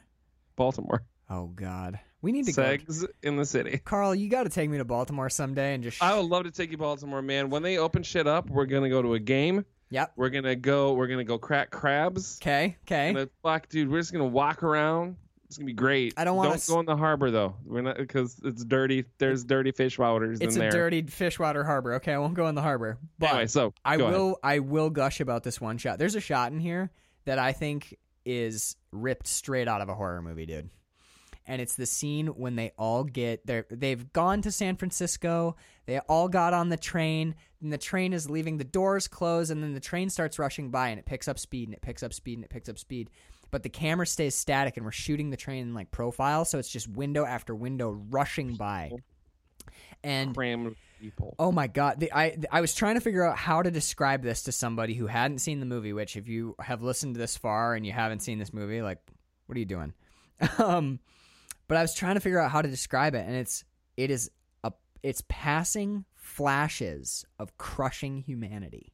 Mhm. It's the best way. It's scary. It is visually scary. It's if you put the right score behind that, that alone, that shot alone would be terrifying. It reminded me in some weird way of Predator 2. Like I expected the Predator to be on there, like chasing Bill Paxton or Oh, something. I've never seen Predator 2, but I can kind of I kn- I've seen Predator 1, so I know what they look like and I can kind of see like all of a sudden there's a predator in one of the train cars, but then Yep. whoop, it flashes, flashes right by. yeah, what man. what was what I found most disturbing about it was you see like a car full of people for one twenty fourth of a second, just long enough for your eye to register everyone on the car. You see the people, and then boom, the next car is in place. And what happens as car after car after car packed full of people s- fly by is they all become interchangeable in your head. hmm They cease to be people. They're a they- smear of. it's just yeah that's why i say like humanity. There's this great quote by grant morrison. He says i recently discovered he his theory is that if you if you could if you all if we all went back in time we all just like followed back our our fourth dimensional tunnels basically. If you've seen the mm-hmm. best way to think about it is if you've seen donnie darko. That's a visual Sure. it's a visual concept of time is like we would all be like tube humans with like a bajillion arms a bajillion legs that went back everywhere we've ever been and he says if you go keep going back you go into your mother who goes into her mother who goes into her mother and you keep going back in- infinitely the number of humans gets smaller and smaller and smaller and then we're not even humans we're just the things that evolved into humans and then you eventually go all the way back to the first life form in the ocean that first cell which means that on some micromolecular level in all of us we have the same we all share one parent we all come from that one cell so we are all the same thing by Yeah. that logic. We all came from the same starting point. We are one thing. So grant morrison has this great quote. Uh, it's from his talk at the i think disinfocon. But he said i recently discovered the the name for the totality of all life on earth. It is called the uh, the word for all life on earth is the biota. Every living thing on this planet is the biota. And he says my argument is that that's our name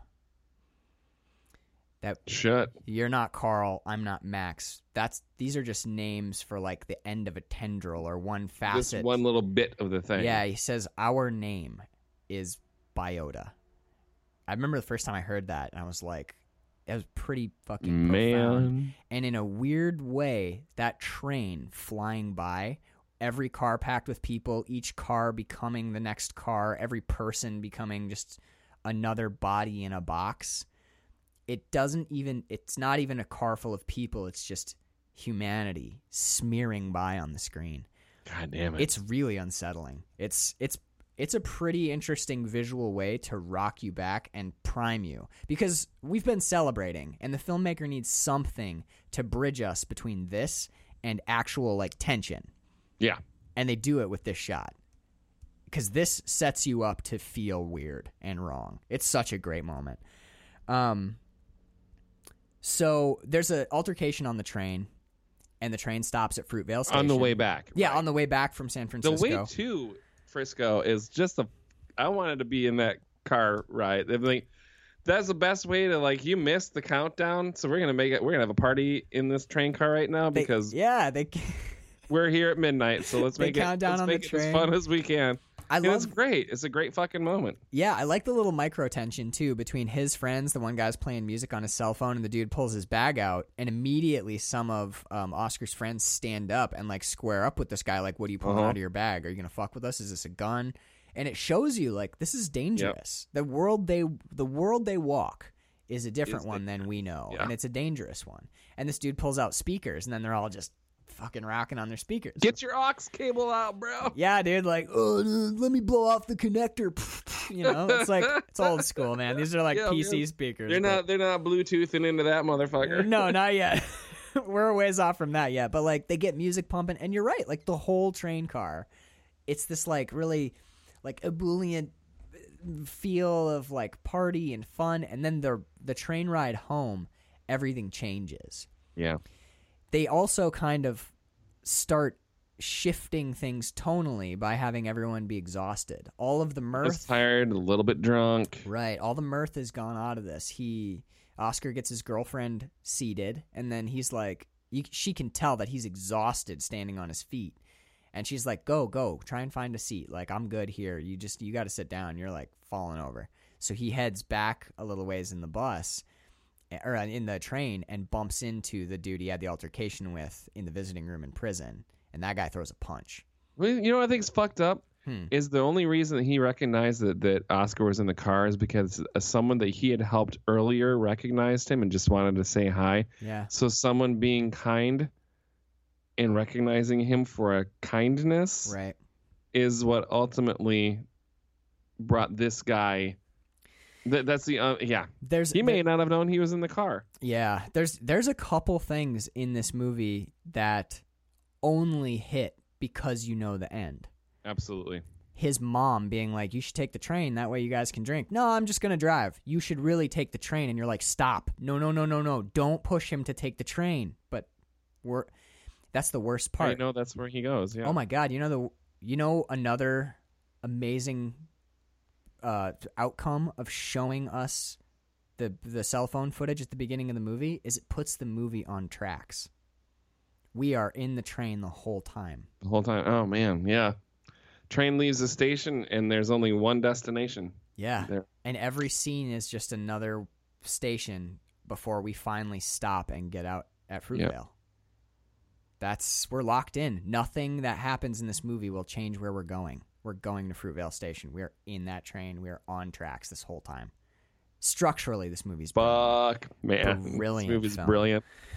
Um, all right. What did you think? Of, okay, I'm gonna be. I'll be totally honest. I love Kevin Durand, the guy who And he's a cop. He's the bald cop, not the pretty Yeah. boy cop. The pretty boy cop is Chad Michael Murray, who I also No, really but, like a dude, lot. uh, Durand is like yoked for some Yeah, reason. He is like up, thicker than I than I remember him in other things. Like I'm like his face was even like he had like muscles on the top Cheek of his muscles, head and his yeah. cheeks. Like like what the fuck is going on with this dude? Damn, damn, dude, doing Uh, those face push-ups apparently. yeah, he's just like just laying on face down, lips going. I think he, Durand's. I, I love him as an actor because he's got one of those faces, you know, like like a face he'd love to punch it's kind it's of face. It's that, but it's also like the perfect face for like goon, henchman, Yep. serial murderer. Like yep. I'm, I say this, Racist cop. yeah, like I, I say this with total love because I come from the horror movie world. Like as a fan, Yeah. there are actors who just because because Hollywood's fucked up and because humans still have a lot of residual problems. There are actors because of the way they look, they're never going to be the lead. Yep. Like maybe like in a hundred thousand dollar indie thing that goes to one film festival, maybe like a weird passion project thing. Paul like- Giamatti is never gonna be uh, Johnny Ocean or whatever. right, but you almost don't want Paul Giamatti to be because where this dude shines, maybe but out of necessity because you know of how I'm talking about Paul Giamatti right now because he's always had those secondary characters. He's always been um support like there's a reason they give Oscars for best supporting Supporting cast. actor, sure. best supporting actor. Like I, I think Kevin Durand elevates everything I've seen him in, and it's always like the bit part. He's the he's the squirrely ass cop in um in in uh oh god I, bl- I blocked the name out uh not Black Caesar the the Mack Oh, the Mack. It's the guy who showed up in like three out of four of the of the black exploitation Yep. films we watched, and every time you see him, you're that like, guy. you're like, oh shit, I love this dude. I feel the same way Always about Kevin Durand. chewing a fucking toothpick, being an asshole. Right, he's always got a shitty laugh. You know, Yep. I feel like I don't know if that's a laugh, but that's pretty shitty. it's kind of like that. It's more cackly. Um, Yeah. but yeah, like every time I see Kevin Durand pop up, especially when they've got him playing like a really morally reprehensible person, you're like, man, like what a fun career you you've you've got. Because look, we talk about this when we talk about mostly when we talk about villains, and especially when we talk about movies that are like set in the real world or whatever. Um, you know, this has got to be hard for in this not in the same way, but and not on the same level, but how hard it is for Michael B. Jordan to to play his role. yeah. Imagine playing the role that Kevin Durand is playing in this movie. Yep. Yep. That that was my shower thought from this morning after Yeah. watching. It's like, God, of all the characters in this flick, to play the one of the police officers responsible for Right. then the, uh, the his life ending. you need that cast, but like imagine imagine what that performance costs you, you know? Like imagine where you have to sit in your own psyche during production. That's so yeah, man, like we're going to talk we're going to talk at length about villains and villain performances next week with Dark Knight Rises cuz it is a tour de fucking force of of villain performances, but like this is a this is a real guy. He's playing Kevin Durand is playing one of two people directly responsible for a murder that rocked this country on a cultural level. hmm And Chad Michael Murray plays the dude who pulled the trigger. Like, I can't remember the guy's last name, but the first name's Johannes. But like, dude, that that's his role. That's what he he sits at home and he wakes up on on the day that he's on the call sheet, and it's like, okay, Oh, today's the day I gotta shoot a kid. Yeah. Perfect. Today I play. The, I I I kill a, a father of one and a loving husband and a guy who's trying to get his life together and uh, basically destroyed the West Coast for several weeks and Yep. did irreparable damage to racial the racial tensions in this country. And that's my job today is to be that guy. It's intense, dude.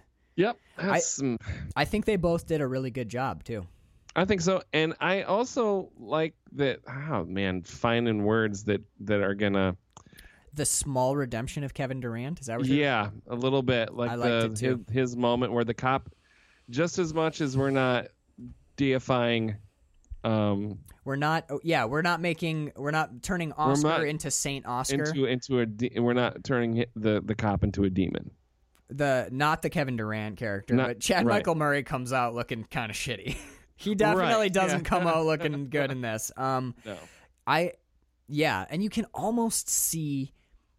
I don't know that officer's name, but the, I'm just gonna call him Officer Kevin, Officer Durand. You you almost can see who that guy is. He's butting heads in his mind. He's butting heads with like this kid in the inner city, and he maybe he's racist. You know, he's not a good dude. Clearly, he's shitty. He's a shitty guy, right? And he's having this shitty interaction, and he's being abusive, and he's being uh, you know he's violent. He punches uh he punches one guy he punches oscar in the face. He's Yep. swinging his taser around. He's he like ch- choke slams one of the friends. He's dragging people off the train. But i'm i'm with you on this. There's there's something about when things become when it becomes a mortal issue when it becomes someone is dying hmm he sets that aside, all of that shittiness aside. And yes, oh my god, like part of it is like, why is this train not fucking moving? He's covering his tracks Yeah, too. absolutely. There was definitely some of that. Like, there we just had a cop shoot an, an innocent person. And yeah, we need to ask cover. Yeah, we need to, witnesses. We need to figure out how. So there is some oh shit we fucked up going on there, and like we need to figure. But there there is humanity there as well. a small when he's amount. hold, he yeah. holds his hand and says, "You need to look. You need to look at me. You yeah, keep your eyes open. keep your eyes open. Keep your eyes on me. Because if you die, I'm fucked." yeah, like um, God, see, that's the Is it though? that's I like don't the know. dirty part of this. I think, and we're now what we're talking about right now is a film. We're talking about a movie, and we're talking about actors making choices. So Yes. Yes. Absolutely. we and we tr- uh, Bird and I did a big thing at the beginning of June where we're like we're taking everything we watch as a film. As a film, we're not you're talking about the actual person. Right, and you got to you have to talk about the cultural context because that's part Sure. of art. But like, part of it, yeah. what I think is, I think Kevin Durand made a choice to inject a small amount of humanity into this character, and I think because Ryan Coogler is writing and directing this thing, which, by the way, I love when something that's written and directed, because you, know that that is a project of love. You know what I mean? Absolutely. There's a lot that went into this. I like that Coogler gives him that moment and ga- gave us the opportunity to wrestle with this. Absolutely. Is he doing this so that if Oscar survives this shooting, he'll be like, "Oh yeah, but that cop wasn't too mean to me. He was like there for me when his buddy accidentally shot me." And you know, okay, I'm mad at I'm mad at Chad Michael Murray, but Kevin Durand, like, and, or whatever. Like, is this cop covering his ass, or is he Right. is he realizing in this moment of everything has gone totally fucking sideways, and now he's has to deal with a possibly fatal shooting? You know, is he like because the Oscar keeps saying again and again, "I have a daughter, man. I have a daughter. I have, you shot me. Why'd you shoot me? I have a daughter." I that from a performance standpoint, looking at his face, seeing him holding Michael B. Jordan's hand, ha- there's there is a, a moment that passes between them. I think so. There's a really intimate sort of um, human moment right. there. And it's another one of them one of the moments that like just choked me up, man, and got got tears going. It's because there's because there's no answers. Here I am like I'm like spinning wheels looking for But like there are but there's the- nothing. There's yeah, no like answer.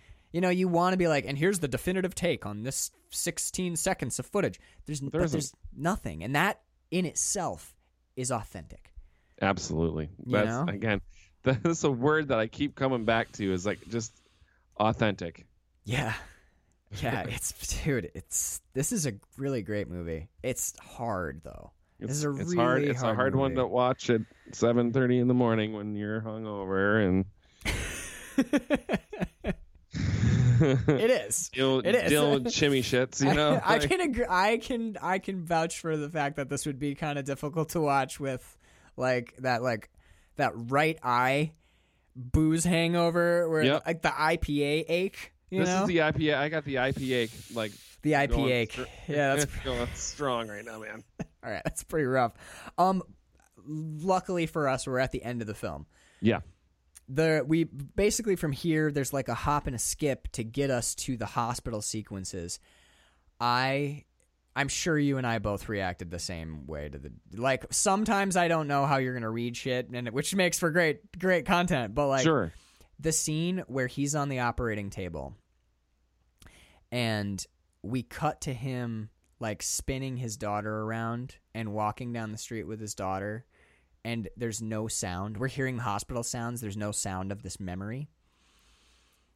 And he's like walking with his little girl and he's laughing and he's smiling and when we cut back to reality it's a bag it's a transfusion It's a blood bag. Yeah, falling into a trash can and you see the it is a this is a trash can of gore and you see them peeling heart monitors off of his chest and we're still not hearing any sound from the scene it's just this like quiet hospital corridor room audio where it's just the sound of an empty room yeah.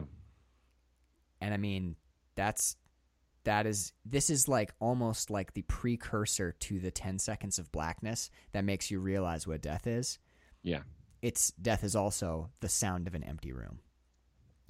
And man i don't i don't know what we're meant to take away. I don't know if that's just for us or if this is meant to give some small amount of comfort and show us what his last synaptic firing is. Is I this kind of feel that's like his last, his last conscious memory is that well, unconscious moment memory, with his daughter. Yeah, Yeah, but like And- the last thing that passed through his mind before he before Yeah. he dies, like that's how I that we're want. seeing his moment of death.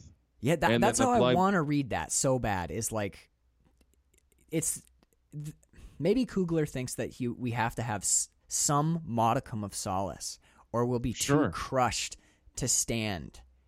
Yeah, yeah. If he dies You and there know? isn't any sort of sense of like his, where was he in that moment? Right. I mean, then he's just a, a man. We yeah, need- that's tough. we we need a.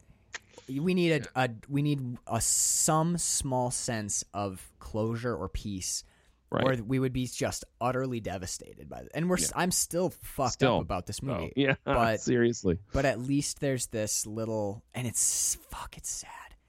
It's like people throw around that word catharsis all the time. hmm but like there and there I, I honestly believe there are very few films that achieve in a real sense catharsis Sure. i would i would argue that the la- the most powerful sense of catharsis i ever felt watching a movie was the f- you- i think you've seen it nebraska Oh, I have not yet. No. okay so Oh, anybody who, anybody who's seen Nebraska is going to be like, "What? Not Schindler's List? Not you know, like not one of these big powerhouse film? No, man, Nebraska, because Nebraska is a character study that's like predicated on intense empathy and understanding of the human condition, which this movie is too. You know, like something about the way that his mom wants to go hug her son, but police procedure will not allow that Right. the cops killed her and or killed her son. I mean, wow, there's a Freudian slip for you. The guy, the cops killed her. You know, like, The cops killed her. Yeah. but the cops killed her son. They took her son away, and then when she's she goes in and says, "I'm gonna, I need to go say goodbye to my boy now because the cops have murdered my child." The nurse just go basically has to say like, "Well, and now the cops are gonna have to stop you from saying goodbye because he's evidence now, which is Mhm. ultimately going to lead to nothing." So we're gonna rob you not only of your son, but your chance at closure and any chance of um, retribution or justice. God damn it, man. Yeah, it's it's fucked, dude. It's it's as bad as it can be. That and then of course, you know, just because we need the last nail to just I I had this I paused because I was like I'm not even seeing the movie. I'm fucking crying. Mhm. Is when she's like but I have the nurse is like you can't go in there and basically mom says but I have to go in there. He doesn't like to be alone. Yeah, And it's that just- fucking broke me, man. It's fucked. Yep. It's horrible. It's horrible and it's but it's great. Yep. It is. It's true. it is. This is this is uh this is movies like this are why I love movies and it's it's, tackling such a a difficult and challenging piece of our history as uh, a nation. right? Yeah, I mean it. It is. It's uh, of us as a of us as a society. I guess. yeah. yeah. I can't because you can't even say culture because now No. now there's there's like we're so subdivided and fractured as a, as a culture, just as a society, just as a hanging together conglomeration of human beings that are all living under, I guess, the absence of governance right now, but. Right. But yeah, like if this is what anarchy looks like, I'm kind of not into it It's anymore. kind of bullshit. This is not what I read. it's not. It's not I'm- what I read about. this is not even close, but uh, Close, yeah. this is just this is just fucking surreal. This is sur- French surrealist horror from like the 50s, dumped into a toilet. Zombies are dumb. They look just like everybody else. They don't breathe good anymore, though. But yeah, man, like this is this movie, this movie, and movies like this are some of my favorite episodes of Yeah. the show. You know, um, that's all I really have for this. I think Fruitvale Station's incredible. yeah It's- It's, It's an cheap. incredible. it's cheap to buy and cheap to rent right now, basically everywhere. Um, actually, right now, I, I'm glad of. I'm very glad of this. If you have the Criterion channel, which Carl and I both do, yeah, you still have Yep, it, so I still do. bitchin'. I See how these next couple car payments go. I might not have any subscriptions and anything. yeah, it might be time to ch- chop some of those down. I hear you. Trim some fat. Yeah. But uh, yeah, man, no, on the Criterion channel, they released a. Basically, I think they released everything in their vaults. That was there's a great um, collection that they have. That's a history of. Um, I think it's called like African American cinema, and it's Wow. like the history of black filmmaking in in the in America. I I'm not sure. I've only watched like the first four, maybe, uh, so I don't know if there's uh, like foreign films in there and stuff. But it's Rad. dude, just all sorts of shit over there. And then if you go to Vudu, I think Vudu knew what they were doing too because like uh, Do the Right Thing, Pariah. Yeah. We had to rent a, or buy a bunch of these for this month, and they were all on sale. So anybody who wants to like catch up on the movies we talked about for June, you can fucking find them. Pick 'em up right now. Yeah, snap them up, sale. man. Um, I bought. I ended up buying all of them. Why not? Uh, They're amazing. They're all, They're all so good. Fantastic. Except Watermelon movies, so. Woman was was just kind of. Oh, I'm glad. I'm kind of glad that I missed out on that one because you've mentioned it a couple of times. I'm like, "Meh, won't be giving that one a watch. dude. It was it was all right. You know what I mean? It was one of those Yeah, where you're yeah, like, it was okay. all right, so that wraps up June. We even Rock got on. the Patreon episodes done. We're caught the fuck up on June. Caught up. That's a funny word to use to explain. We have we're only one month behind now, rather there than two. So We're there. getting closer to being caught up. Yeah, and we continue our way up the mountain. Thank you all so much for staying tuned, for listening, for supporting and loving us as we uh, as we catch up in these. What's the term that everyone uses? The trying shitty, times, shitty times. garbage poop. It's these heap. trying, these trying times, These trying times. these challenging This times. is beyond trying and challenging. Dude, these are fucking. The times are fucked up.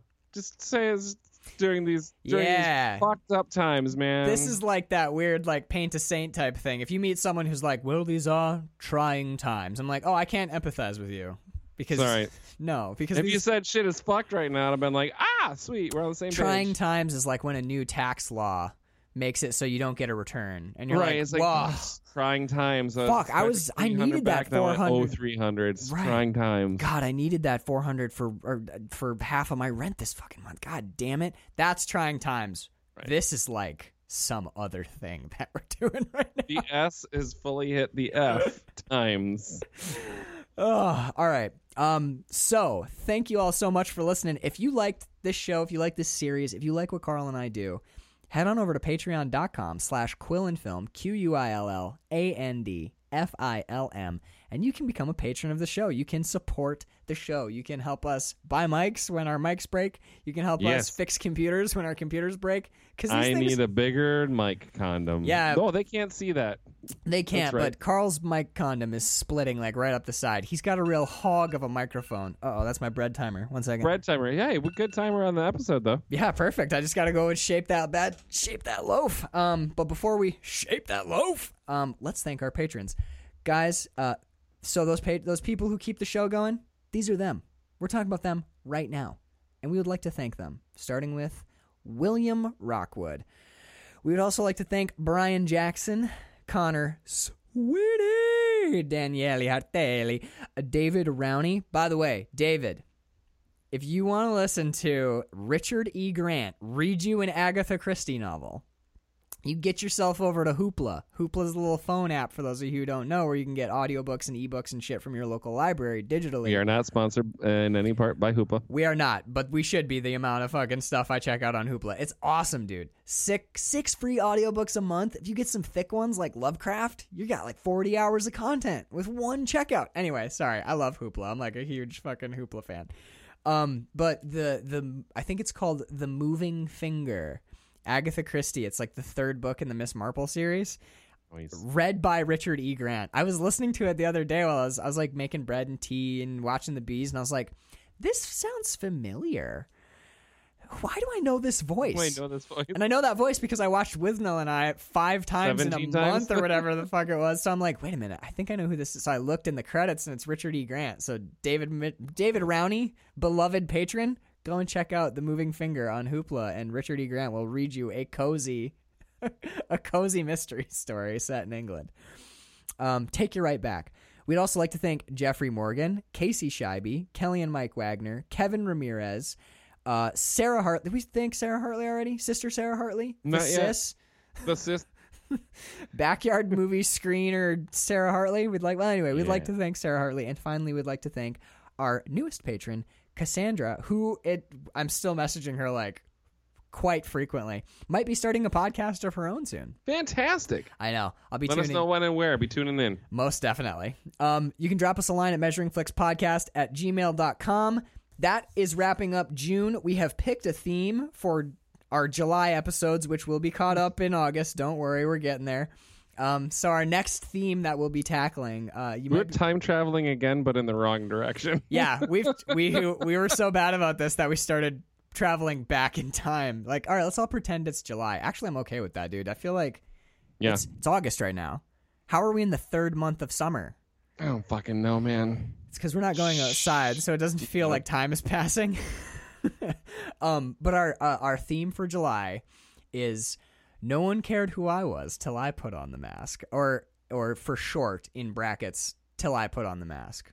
Yeah, that's what we'll I call it. it. We'll call it until I put on the mask. So our first film we'll be covering is The Dark Knight Rises, and then because we're in the past and they'll be coming out so fast, I'll just tell you guys because I'm actually Yeah. really pleased with the movies that we picked. So ne- uh, our next four are going to be The Dark Knight Rises, The Mask, Behind the Mask, and The Man in the Iron Mask. I'm so proud of us. I am too. I was like, I was like, well, we have okay, we have to do Dark Knight Rises because that's where the fucking the That's line, where the line that's where the comes line from. comes from. But then I'm like, every other movie has to have something to do with a mask, and they kind of like make a story when you put them together. I love it, and I have the mask. Behind the mask. mask. The, man, in the, Iron Mask. so put your masks on. We're gonna watch a bunch of movies with people in masks. It's gonna be fucking the bl- a blast. Fuck yeah. Um, yeah. So thank you all so much for listening. We'll get back to you next week with a surprisingly bleak comic book movie with that is I'm with you on this. I think masterpiece is not too strong a word for the Dark Knight Nope. Rises. It Pretty is fucking accurate. amazing. All right, so um the fire rises. God damn it.